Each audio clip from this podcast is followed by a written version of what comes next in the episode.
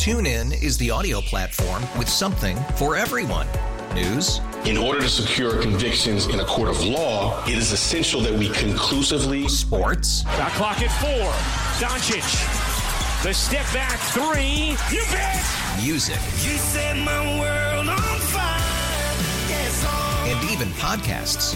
Whatever you love, hear it right here on TuneIn. Go to tunein.com or download the TuneIn app to start listening.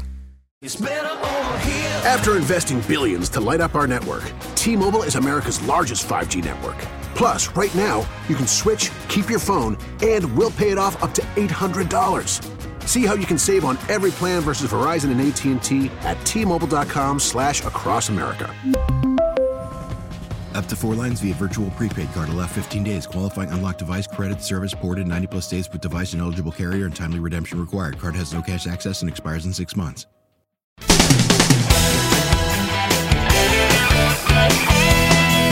Mike's on. He's ready to go. On the fan. New York Sports Radio. Mike's on. Mike's on. He'll get you the sports any way that he can.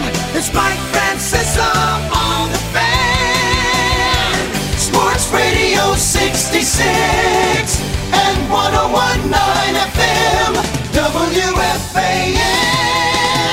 Right, we come to you on this Friday evening at 6 o'clock. Take you right up to JJ at uh, 7. Come to you, of course, brought to you by the uh, good folks at Casamigos Tequila.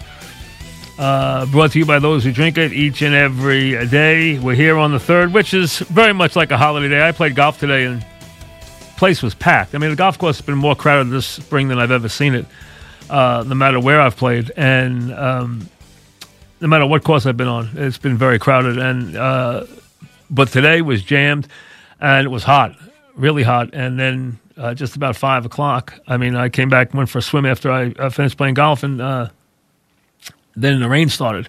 And I tell you, there's nothing since I was, and I grew up as a kid very close to the Atlantic Ocean. I mean, I lived on. Uh, there was no street between myself and the and the ocean, so I lived on the ocean side. So when I could I could walk down the block, and it was was right there. So it was there in the summer, was there in the winter, was there all year. So I grew up on the Atlantic Ocean. I mean, I, I grew up in the beach. You know, that's all I know is the water. So um, uh, nothing was better than after a sunny, hot day, where about five o'clock the skies would open and you'd get one of these wicked thunderstorms. We just had one uh, here uh, on the North Shore of Long Island. We just had one. Might still be going on, as a matter of fact, last hour or so. So drive safe if you're in one right now. There's a lot of them in the area, but uh, there's just something about that uh, summer afternoon, summer rain.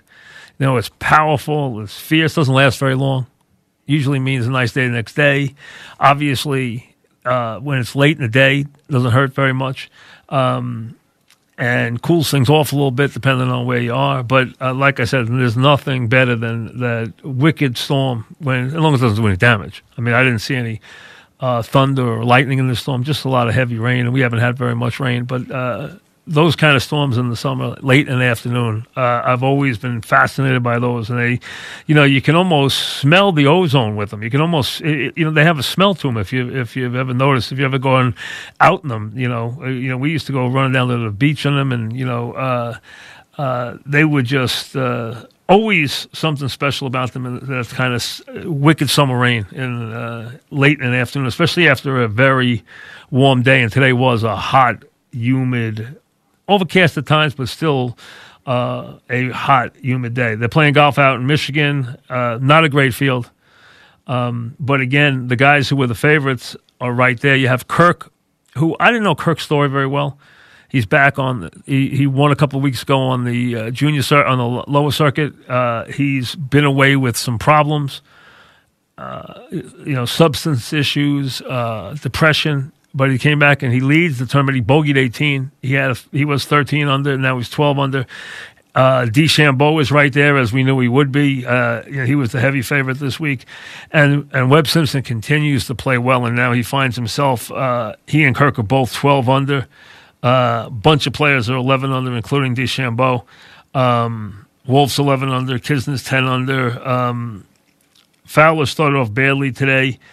He, I think, he's either six or seven. Let me see if he. I, I hit the ball in the fairway on 18. I don't know if he birdied that hole. If he didn't, he'll be six, which will he's safe to get in. He's six. He shot a 71 today. He's six under. He's got a lot of work to do. I gave you one of my long shots this week was list at uh, 135 to one. You know, he's eight under par, which puts him four strokes off the lead, puts him right now in 21st place, but st- tied for, you know, tied for 21st place with a bunch of other guys. Uh, there's a whole bunch of players who are, uh, if you get to seven, there's 30 players that are seven under par or, or better, seven, eight, nine, a couple of tens, a couple of 11s, and then a couple of 12s. That's Simpson and Kirk as they get ready to play the weekend. So that's what you got in golf. In the other sports, every day you're going to continue the story. Today, 31 MLB players test positive. You want to say that's a few. You want to say it's not a few. Okay. The Heat shut down their uh, facility. Uh, you got other players abdicating every day. Every day, there is going to be a challenge to all these team sports as they try to get to late July. I've talked about that in the last couple of days. It's going to be a very long couple of weeks here. As the country continues to break out as the numbers in the country are and overall are staggering. Yes, there are fewer people by percentage dying. The reason why the uh, number that it's it's hitting is lower, is terms of it's younger, so they have a better cause and effect with the virus because they don't get as sick and not as many wind up in the hospital, not as many are winding up dying since the number has been lower in the states as these other states have exploded, but exploded they have. And remember, this is only the first wave. There's a belief that there is a second wave coming. So, I mean, this is, again, all the things that these leagues have to deal with.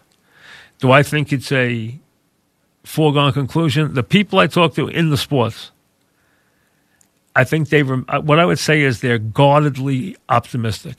I think they all know that it could shut down. I think they believe that something will happen to the better and they'll get a chance to play. Here's the one thing the last couple of days before these teams take the field for the first time will be real gut check, soul searching time because they're going to get together, the owners, and they're going to say, okay, are we in it or not?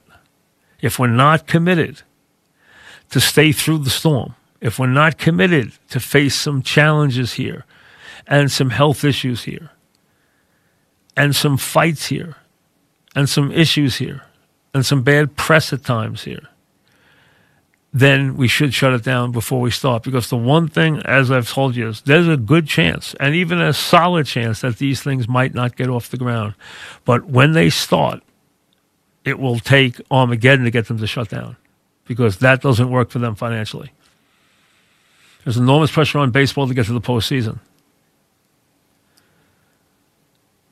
And the NFL, obviously, they come from a position of power. They dictate. See, the other networks, the other, the other sports need the networks. The networks need the NFL. The NFL can go anywhere with their game. They can always find a suitor. Now, I'm not saying they don't try to make sure they have the networks in a good place. They do. They're not dumb. They know who their best customers are. But they can go anywhere with their product. Their product is king and they know it. The other sports, they know that they get in line behind the NFL, way behind the NFL. And this year, remember, come November, these networks expect to spend a very good amount of time in early November dedicating their coverage and their resources to a presidential election. That is a good seven to 10 days of very heavy coverage in the last weeks. Before, after, etc. A lot of manpower, a lot of technical manpower. So that that's a very big thing and an important thing, one thing that they know they have to put, spend resources on. So you have that, and you have the NFL in November. They don't need a lot else. They're not really looking for that much else. This year they do have something special. They will have the Masters, and the Masters is big enough to say, "Hey, we're here. No one no one ever bats an eye at the Masters. They say yes. The other networks would crawl to get the Masters. CBS will never do anything wrong to lose it, but and they will always cater to the Masters. But there's a long line that would jump. They walk over hot coals to get to the Masters. That's how big that event is.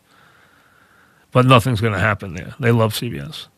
But the point is, you have the NFL, you have the Masters, you have the presidential election. That's a very, very, and we don't know about college football yet. You've heard a couple of guys say, hey, I'm just as comfortable playing in the winter. A couple of coaches even said it today. I could play this this fall, but I can also play this winter and the spring. I'm fine with that. They said they've even said they're fine if it's February, March, April. They're okay. They're fine with the spring football schedule. And remember, the spring quarter is a very light quarter. The, you know, the spring quarter becomes very light, other than the NCAA tournament, for network stuff until you get to the NBA. And there's plenty of room there. Plenty of room in March. Plenty of room in those time of years for stuff. So that would work well. So they, they know they will be treated very well from a TV standpoint if they move to that spot, which is still very much up in the air. And these teams can talk about getting players in, I mean, getting spectators in. Hey, my answer to them is crawl before you walk.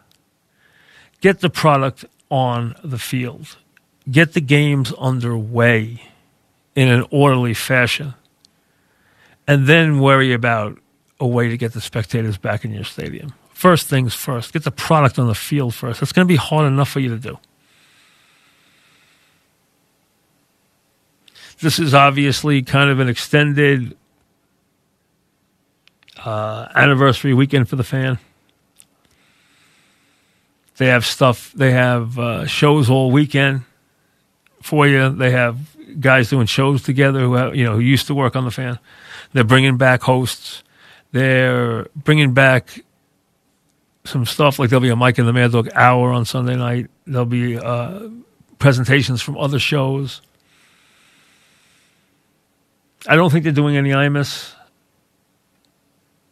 I think they felt that, to be honest with you, I think they felt that in the way Imus went out and the climate of the country right now that it didn't work right now to use Imus, even though his body of work is much greater than just those, just the end. But I think they decided that it wasn't just the right time.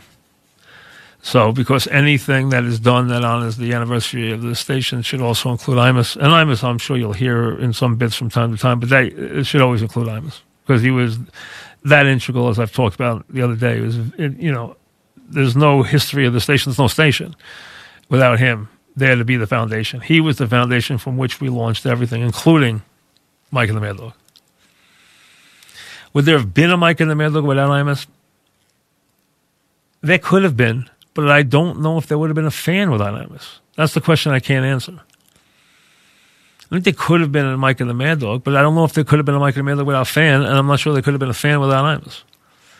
So when you add one and one together, the answer might be, or there's a very good chance it might be that there never would have been a Mike and the Mad Dog without Imus.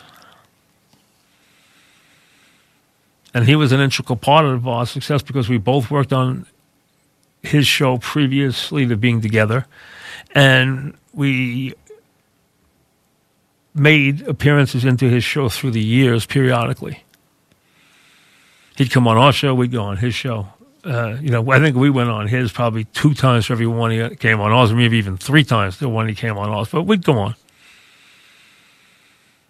You know, there were big events or stuff like that. We'd go on and, you know, have a little fun. So he should always be remembered. I mean, and I'm sure, I think people understand who have followed the station what his role was.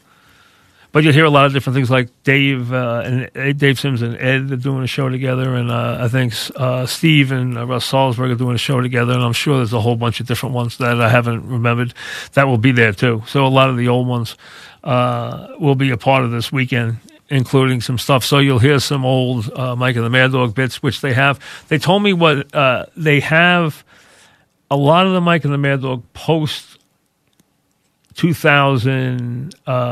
2002 or 2003 because the first years when they train when when they had so much stuff they sent it to a place and a lot of it was stored and destroyed by accident. It was you know in those days you have to you had it was a very big issue of storing stuff. It's not like it is now. You weren't living in a digital world at that time. And they had it took a massive massive amount of storage space to store all this stuff, and a lot, of, a lot of the early stuff, a lot of the '80s stuff, '80s and the '90s uh, didn't make it. Most of the stuff is pretty much after 2002, pretty much right up to when Dog left. So a lot of 2002, 3, 4, 5, 6, 7. He left in, I think, uh, if I remember it was August of 8 when he left. So, I mean, that's a you know, those are the basic years you're going to hear most of the vignettes from that you hear with the Mike and the Mad Dog stuff. There's a couple of things that are older, but not that much. So I'll be with you till 7 tonight. I'll have time for calls. We'll get it all rolling right after this.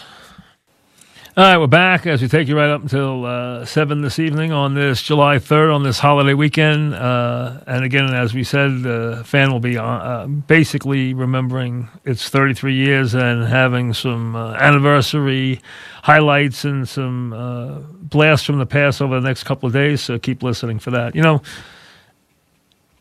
to me, there's certain words that just, you know, you have favorite words that just conjure up images. And you just like the images that are conjured by the word. Like my favorite word in the English language is summer, because what what is when you think of summer? Do you ever think anything bad?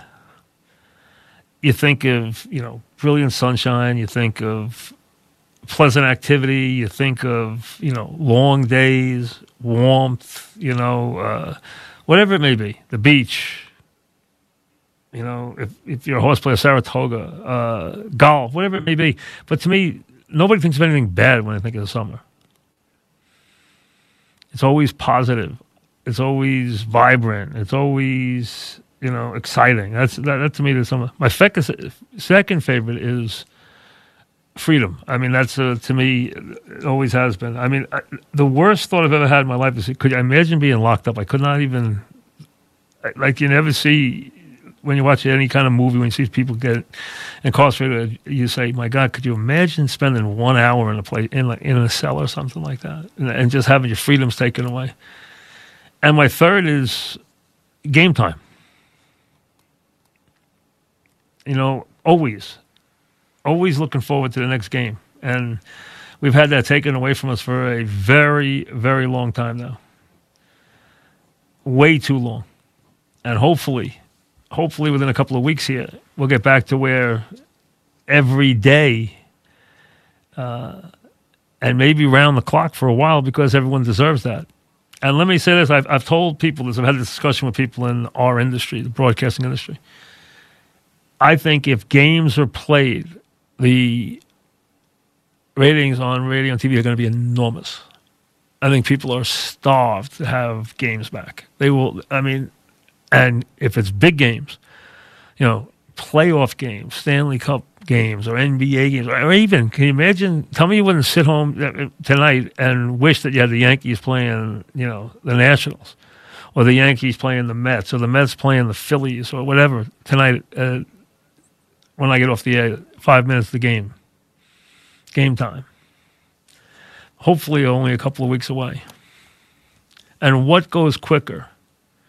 What has ever gone faster in your life than summer? Winter's the same length as summer.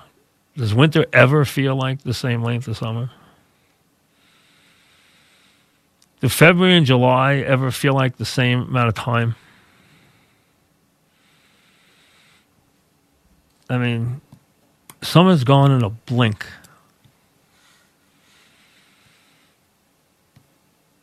Just in a blink. All right, Marilyn Bernie. July 4th. We dug out July 4th numbers because baseball is a July 4th day.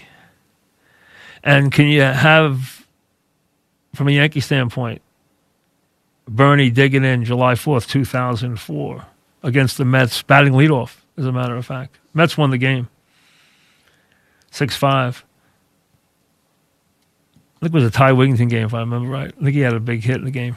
But um, Bernie led off that day. It was Bernie Jeter. Went four for five, had a homer, three RBIs, three runs scored. July 4th, 2004. 40 years before July 4th. And the Yankees won a pennant race that whole year. With especially the Orioles and the White Sox. July 4th. And who would be a more of a symbol of July 4th? If baseball, just like the beach, if baseball is the, is the setting of a July 4th, who is more a setting of a July 4th baseball game than having Mickey Mantle at the plate? Eighth inning, Yankees trail the Minnesota Twins 5 3. Excuse me, 5 4. Bottom of the eighth. Al Worthington on the mound. Jim Bouton, the pitcher of record for the Yankees on the losing side. Bouton, obviously, the guy who writes Ball Four and exposes Mickey Mantle in a big way to the world, as a matter of fact. But here's Bouton on the losing end, Al Worthington, a journeyman, a guy who was never very good, but pitched 14 years in the majors. One of those guys who hangs around. You know those starters who hang around, and you say, "Boy, that, how's that guy still in the majors?" Well, that was Al Worthington. So here he is, and Mantle strolls to the plate in the eighth, two on, two out. Elston Howard on deck. Well, instead of doing what a lot of guys do and walk Mickey, he gets one that Mickey can uh, reach. And Mickey hits a three run homer into the deck and right in the bottom of the eighth, and the Yanks go on to a uh, seven to five win over the Twins. And the winning pitcher is Jim Bouton. So there's Mickey having a 1 1 for Bouton with a three run homer in the bottom of the eighth, pulling it out against Al Worthington on July 4th. A lot of Yankee fans went home happy on that day. Uh, I think that game, let me see for a second to make sure that game was played in Yankee Stadium. I just want to make sure. So somebody will call me on it if I if I uh, if it turns out it was played in uh, in Minnesota. I don't think it was. I think it was played in, in Yankee Stadium, but let me make sure. July 4th, 2004. Uh, 7 5 Yankees at Yankee Stadium. Uh, game lasted two hours and 44 minutes. Imagine that. Game 7 5. The starters both went into the ninth. Well, Worthington pitched eight. Bouton uh, gave it up after uh, eight and let Pete Mikkelsen, remember Pete Mikkelsen? Pete Mikkelsen got the save. And the Yankees won it uh, 7 5 with the three run homer by Mantle in the bottom of the eighth. Uh, and Bouton won his seventh game that day. And the Yankees went to 44 and 30 uh, on the season. Mickey uh, lost the MVP to Brooks Robinson that year. Brooks had a great year. I thought Mickey had an MVP year that year. He had 35 homers, 111 RBIs at 303. His last big year. The last year he was really Mickey Mantle, uh, and you know had the pretty big series, three homers, eight RBIs in the series against the uh, Cardinals, but they lost in seven games to the Cardinals. But uh, that great Cardinal team, and then that was the end of the dynasty, as we know. Mickey hung around for four more years. If you go to the day before on today, Mantle had two homers on this day in 1958, and again two homers, 17th and 18th, in 1959 uh, for Whitey Ford. Uh, a lot of times, or 58, excuse me, 1958 for Whitey Ford. He went two for three with two homers, had four RBIs, and uh, Whitey Ford went to 10 and three on the season. And you know, the old adage was that when Whitey pitched, Mickey homered. That was the old, you know, the old the old story all the time was that whenever Whitey pitched, Mickey seemed to always have a home run. Uh, maybe it just seemed that way, but it just seemed that way a lot. All right, let's get some calls in. Blair in Maine starts us off. What's up, Blair? How you doing on July 3rd? Okay, what's going on? 2020? What's up? How you doing? Good. What's up? Um, nothing. My thing is here. I want to get to baseball, but we may not have it because Mike Trout is a well-known player for the Major League Baseball, and Oh, thanks. Listen, listen. You listen. You bum. Listen. You listen. I was in a good mood tonight. You're bumming me out with your call. Thanks. Bye. Goodbye. Please. Joe in Jersey. What's up, Joe? Uh, first time, long, long time. Yeah. Thank you. Mike, are you uh, familiar with the Star Ledger in Jersey? Excuse me. The Star Ledger, the newspaper.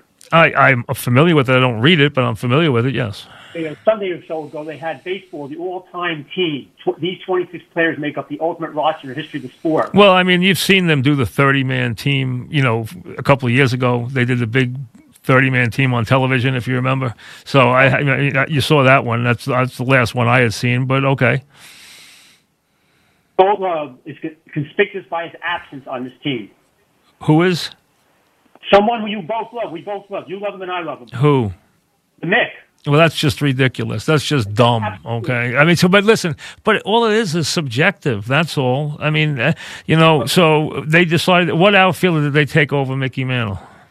Okay, they had, uh, of course, Willie, Babe. Uh, let's see, the other outfielder is Mhm. uh, So they didn't have it. They only had three outfielders? Bonds. Barry Bonds. They only had three outfielders? Yeah, but listen, they had eight guys on the bench. So Joe, and they didn't take Mickey Mantle. Listen, you know what? They're just dumb. I mean, so listen. But again, it's just somebody's opinion. Who cares? I don't care. You know. But I- again, wh- wh- what's the difference? Who cares? One of their criteria was the best seven years of a player's career, and if you take Mickey's only Listen, listen. If you go fifty-one to sixty-two, offensively, Mantle blows Willie Mays away. Okay, it's not even worth discussing. Now, Willie Mays was, and, and I'm not starting. And thanks for the call. And I'm not starting a Willie Mays Mickey Mantle argument because it's silly. Okay, they're both two of the greatest players of all time, but they were very different players. Mantle was not the defensive player that Mays was. Mantle was a guy whose wheels were gone before he was, you know, 30 years, 32 years old. Willie had better years late because he kept himself in better shape. Mickey dissipated himself. He had bad injuries and he was a drunk. We all know it. Okay, he was a big liver. Willie took care of himself. Give Willie credit for that. And Willie had better years later. We all know that. But if you want to talk about them, th- th- this is the way to look at it realistically. Mantle was a better offensive player. Willie was a better all around player. That's all. Willie was a better base runner. Mickey was a good base runner. Willie was a dynamic base runner. Willie was a better defensive player. Okay? He was a better defensive player. No question about it. Mickey was a better offensive player. No question about it. Mickey was a better offensive player. Mays never reached the heights that Mantle reached offensively. Never. So I mean, it doesn't it doesn't matter though. They're both two of the greatest players of all time. Why pit them against themselves? Why pit Mantle and Mays against DiMaggio? They're all that great. So listen, if you cut the team down to only three outfielders, most likely your three outfielders are going to be Ruth, Cobb, and somebody. Maybe DiMaggio. So you leave Willie Mays off that team. You leave Mantle off that team. You leave Frank Robinson off that team. Or Stan Musial off that team. You didn't mention Ted Williams might be the greatest hitter of all time. So I, I mean, you, listen, wherever te- wherever you cut the team, you're going to leave somebody off it. That's all there also there is to it. So it's you know it's really silly. There you're talking about in baseball over a hundred years. If you go position players, there have probably been 50 great guys who we can fight about. 50. Here's how I would look at it first. The first way you're on that list is this. At one point, you had to be the best player in baseball. Okay? There was a point at which there was not a question in the world that Mickey Mantle was not only the best player in baseball, there were people calling him the best player who ever lived at a certain point. He did not sustain that long enough, but he had years where he was on that level with power and speed. 56, 57, those years, he was utterly brilliant. A switch hitter with dynamic speed and dynamic power. Put have with a 500 on base percentage and a, you know 1.1 or 1.2 OPS. I mean, again, why bother? It's not, it's not to detract from DiMaggio, or detract from Mays, or detract from Williams, or any of these guys. They're all great. That's why those lists are silly. But the the criteria has to be this: to make that team at one time, you must have been the best player in baseball. Otherwise, I don't think you belong on that list. So that's why to me, a Pete Rose would never be on that list. Because Pete Rose was never the best player in baseball, ever. He did it for a very long time. He played more winning games than anybody, played more games than anybody, got more hits than anybody. But he wasn't the best player ever. He wasn't ever the best player on his team. Mike Schmidt was better when he was in Philadelphia. There were John ben, Johnny Bench was and Joe Morgan were better when when he was in Cincinnati. That's how you judge it. But again, you know, they cut the team to 26. Somebody left Mickey Mantle off, okay? I'm not going to leave Mickey Mantle off any team. That's just me. Uh, but again, I'm not trying to start a fight about who's better between two players because it's a silly argument. Whether you want to do DiMaggio Williams, whether you want to do Mantle Mays, I mean, it, you know, and, you know, or put Hank Aaron in there. How's Hank Aaron not make the team? But Hank Aaron never makes anybody's team. Joe in Jersey, what's up, Joe? Uh, Ira in Staten Island, what's up, Ira? Hey, Mike, what's happening? Boy, you're so right. A blink of the eye, the summer's gone. But, you know, uh, Ira, it's funny you called today because I saw something today, and they were really rapping Sam Darnold. And you know what I said is, with the injuries, with the coaching, and with the lack of players around him, how is a how has anybody given Sam Darnold a fair shake yet? I mean, who has played with worse talent around him than Sam Darnold has for two years? A hundred percent. Like I said, you can't make up the money. My, look at his. Look at this year. Look, he, doesn't he have a great wide receiver core? Look at Tom Brady's wide receiver core this year, and look at Sam Darnold's wide receiver core this year. That's right. And uh, of course, um, you know it's that. That's why to, to get a fair evaluation of him up until now, it, it's just he he doesn't get one. It's not fair, and he's and his offensive line has been total. Now they fixed the offensive line, but how about getting him somebody to throw the ball to? I think they'll have somebody. They- They'll. I think something's going to go down. Who has worse wide receivers right now than the Jets? Uh, they're shaky at best. If anything, you, their slot receiver Crowder is probably the best. receiver Yeah, he's not bad, but they they don't have they have no dynamic. Look at Tampa's weapons. Oh, oh, forget it. Forget about it. You know, if they get the season started off on time, I I think. Brady Hey, the numbers he's going to put up, especially with the coach he's got calling the plays, there is no more aggressive play caller and down the field play caller than Bruce Arians in the NFL. That is going to be a lethal offense this year. I mean, easily they should average over thirty points. Oh, I don't think there's any question. You know, they were in the 30s almost every week last year. Uh, they will be there for sure. They are going to put up huge numbers this year. They certainly will. But you know, I just want to get you on this one. Go ahead. You're talking about all the all the sports trying to get started, and I know Right. it's a big hurdle right now. But the NFL's had a free ticket. You know, Yeah, they have. Free agency, they had the draft, the schedule, all this. But now, I don't know if you saw today, the Players Association is putting up a little bit of a. Yeah, they don't want they don't want any preseason games. There you go. And if you look at it, they're also spelling out the way they want camp. And if they want 21 days of conditioning, and then they got about 10 days of unpadded practice, and about another 10 days of padded practices, you know, it's kind of pushing towards whether they're going to start on time. It's going to be interesting to see. I'm telling you, I have never felt the NFL is going to start on time. I think the NFL's had in its back pocket to start on October 15th forever, and I think that's the smart move on their part. And look, I expect college to push. I expect the SEC to make the first move into spring with their season this year. I think it's the smartest thing. We, we- listen, we've discussed it the last couple of months, you and I, Mike. It's just, you know, You back up the clock, you got a better chance that they solve the problem. A hundred percent, hundred percent. Get the vaccine out. Get these guys, get these guys, you know, healthy. Get the kids back in school after January in college. You know, let them do the reverse. And you know what I would do right now if I was the NBA? If I was Adam right now, I'd announce that season starts on. I announce that the season's over and the season starts on Christmas Day. So you, you trash the bubble. I, I think the bubble's getting trashed anyway. You know what? They're looking now at a secondary bubble. They've already lost a lot of money, and Indianapolis, I mean, and Orlando's going crazy.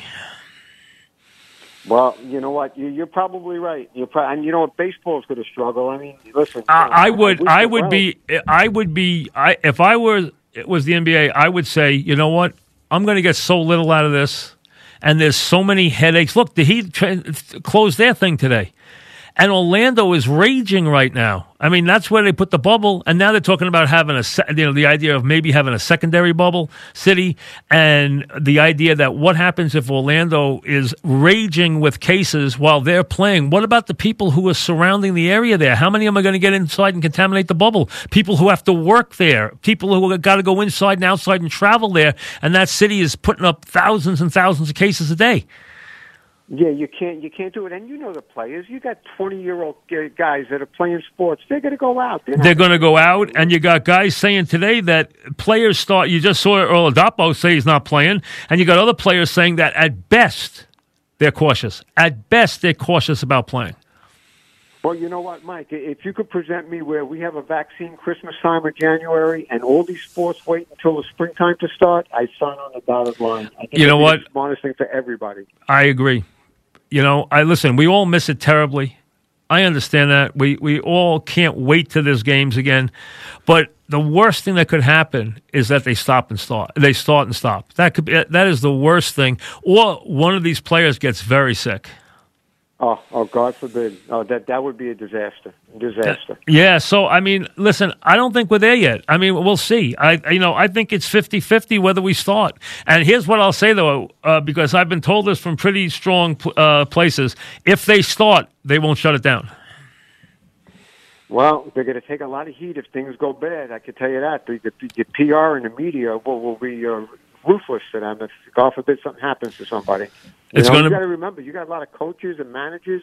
They're 65 years and older, and some of them got health conditions. All right, You know, right one of them now, right now, as of today, knowing what you know about the Jets, what's their record this year? If they play a full season, uh, I'll go somewhere between seven and nine and eight and eight at best. okay, but not not. You think at least seven wins? Yeah, I think they could squeak out seven if they stay healthy. But it's so hard to project. You don't know what's going to be. But you know what? I, I, I you know what, Mike? I think I'm going to hold up on that. Of course, I don't think they're going to have enough time for the offensive line to gel. So I, I'd say between six and seven. All right, thanks, Ira. Uh, Norman Peekskill, what's up, Norm? Mr. Francesa, it is an honor to speak to you. My pleasure. Thank to you. since the outset, since Thank you. 1987. Quick Thank you. little story. Uh, you were talking about the spots with Imus, and I remember as a kid, 17 year old kid, listening to you on Imus, falling off my chair, listening to you guys going back and forth. Wonderful. Great, yeah, radio. we we had a, we had a lot of fun. We did. great, great radio. Um, you really inspired me over the years about your work ethic and your determination and your confidence is awesome. Well, I and it's appreciate. it. helped me because I'm a musician.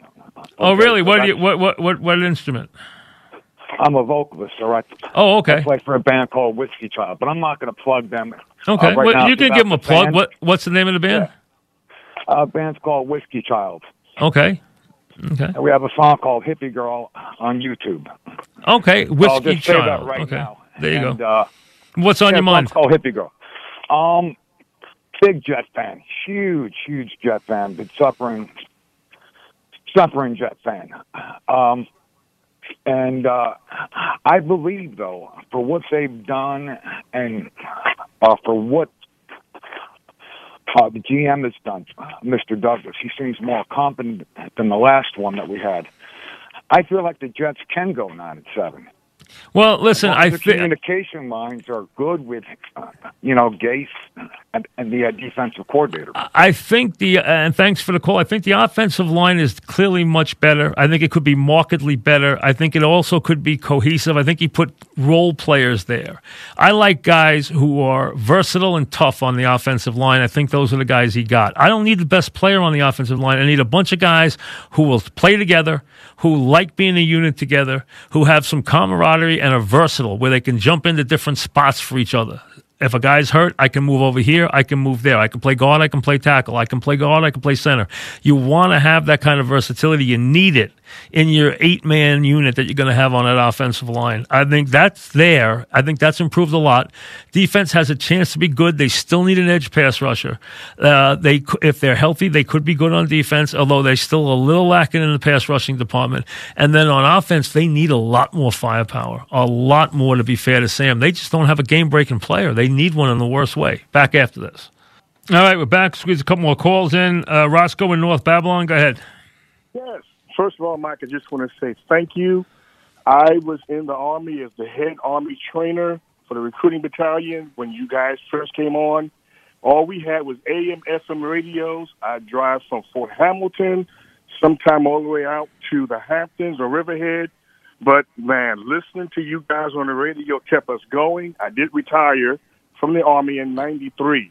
Right. I did two shows I remember very well. One, when we had the conversation about Spaldings and Pinksy Pinky. Oh, yeah. Uh, I- which that's a great one. The best one? Oh, man. That was probably the best show I heard. Spalding, Pensy, Pinky. That's it. I mean, those are, if you know stickball, you got to know both Spaldings and Pensy, Pinky, and you got to know the difference.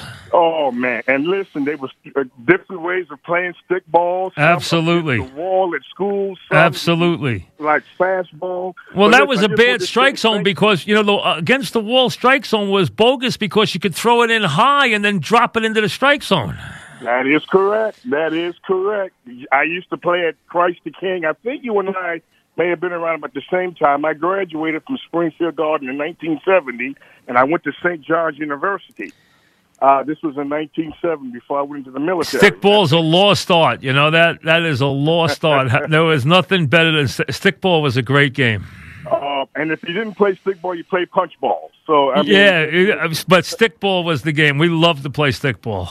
Absolutely. Another thing was y'all talked about. Uh, well, I, I actually think it was a Mad Dog who was always complaining that you couldn't be a Yankee and a Met fan. Well, I I was a Yankee fan in 1960 and became a Met fan in 1962, and I'm still a fan for both teams, the Yankees and the Mets.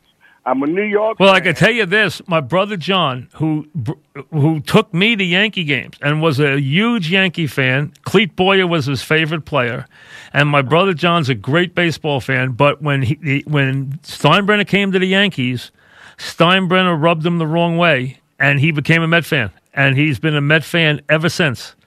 And he, I can tell you though, he breaks down in the World Series sometimes, and he can't root against the Yankees. I can tell it's still in his blood a little bit. Uh, but he is a, became a Met fan and stayed a Met fan all those years. But growing up, he was a huge Yankee fan, and yeah, he used to take us to the games because he's uh, six and a half years older than me, so he used to drive us to the games. And he took me to a lot of games. Took me to games in '63. Took me to games in '64. Took me to took me to doubleheader on Labor Day 1964 with all his friends, and they let me come. And I, he was like, you know, 16 going on 17. I was nine, and took me with, with all his older friends to the games. And we sat in the upper deck in left field as the Yankees swept the White Sox on Labor Day to move into first place in 1964. Never forget it. I can remember sitting there yelling at that left fielder who used to strike out all the time, uh, Nicholson.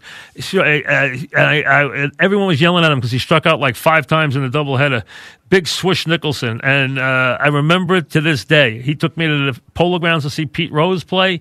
Uh, so he took me to the uh, to Shea Stadium to see Willie McCovey play and the Giants and Willie Mays. So uh, thanks for the call. So I'm glad you're doing well, uh, and thanks for the memories. But uh, uh, so many times, and what we used to love to do when he was old enough to drive, and it was him and me, and I'm six and a half years younger than him, and then I was 18 months older than my brother Marty, who's deceased. John's still with us, doing very well.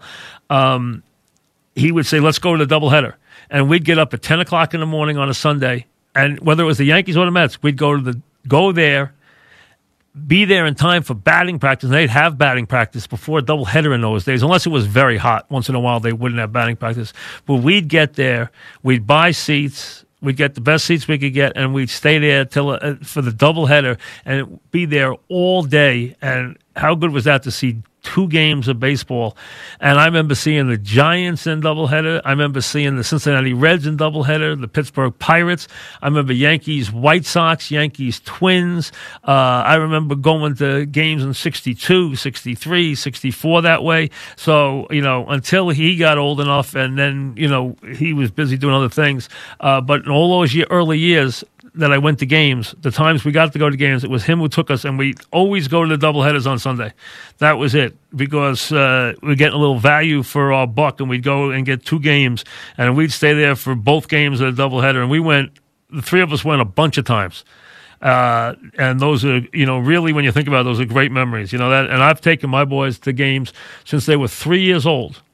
Okay, I've been I've been taking them to games together, and they've been fortunate enough to be a lot of games.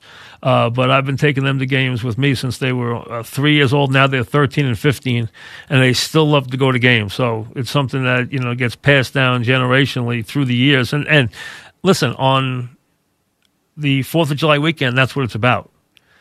It's about you know father to son. It's about baseball, and that's what baseball does. You know, it bridges those gaps and it gives you something. You know, it's an old thing from the Billy Crystal movie where uh, in the uh, City Slickers movie, when he says, you know, during the Vietnam War, when I had long hair, my father and I couldn't talk about anything. We couldn't agree on what day of the week it was. We couldn't agree if it was daytime or nighttime, but we could talk baseball. And that's the common denominator. And, you know, it is something that is handed down. And that's something that baseball has that no other sport has. Those kind of memories are memories that last a lifetime. And listen, I remember going to a couple of football games when I was a kid, but you don't have those same kind of memories that you have at that time of year, being outside all day and going to ball games. You know, going to see the Indians and the Yankees. When I begged them to stay for three more innings, even though the Yankees were getting destroyed in the second game of the doubleheader, to see Mickey Mantle hit again and watch Sam McDowell strike Mickey out on three more pitches. I think it was like the third time he struck out. It might have been the fourth time he struck out in that game. Uh, in the second game of the doubleheader. 65, I think it was. McDowell was un- unhittable. Uh, and just staying around to see him hit one more time, you know, and he stayed and let me watch him. So you remember those days very, very, well, and I thank him for that because that's how we learn baseball. You know that, uh, and that's how all kids learn baseball. All right, Casamigos Tequila, as always, brings you the program. We thank you for that. JJ is next, followed by Steve Somers. Uh, congratulations to everybody who's coming back for the uh, fan weekend. So it's good to have everybody back as part of the team, even for a couple of minutes. Uh, enjoy the weekend, everybody. We'll see you on Monday. Have a safe and a happy holiday, and we'll see you then. TuneIn is the audio platform with something for everyone. News. In order to secure convictions in a court of law, it is essential that we conclusively. Sports. Got clock at four. Doncic. The step back three. You bet. Music. You set my world on fire. Yes. And even podcasts. Whatever you love, hear it right here on TuneIn. Go to tunein.com or download the TuneIn app to start listening.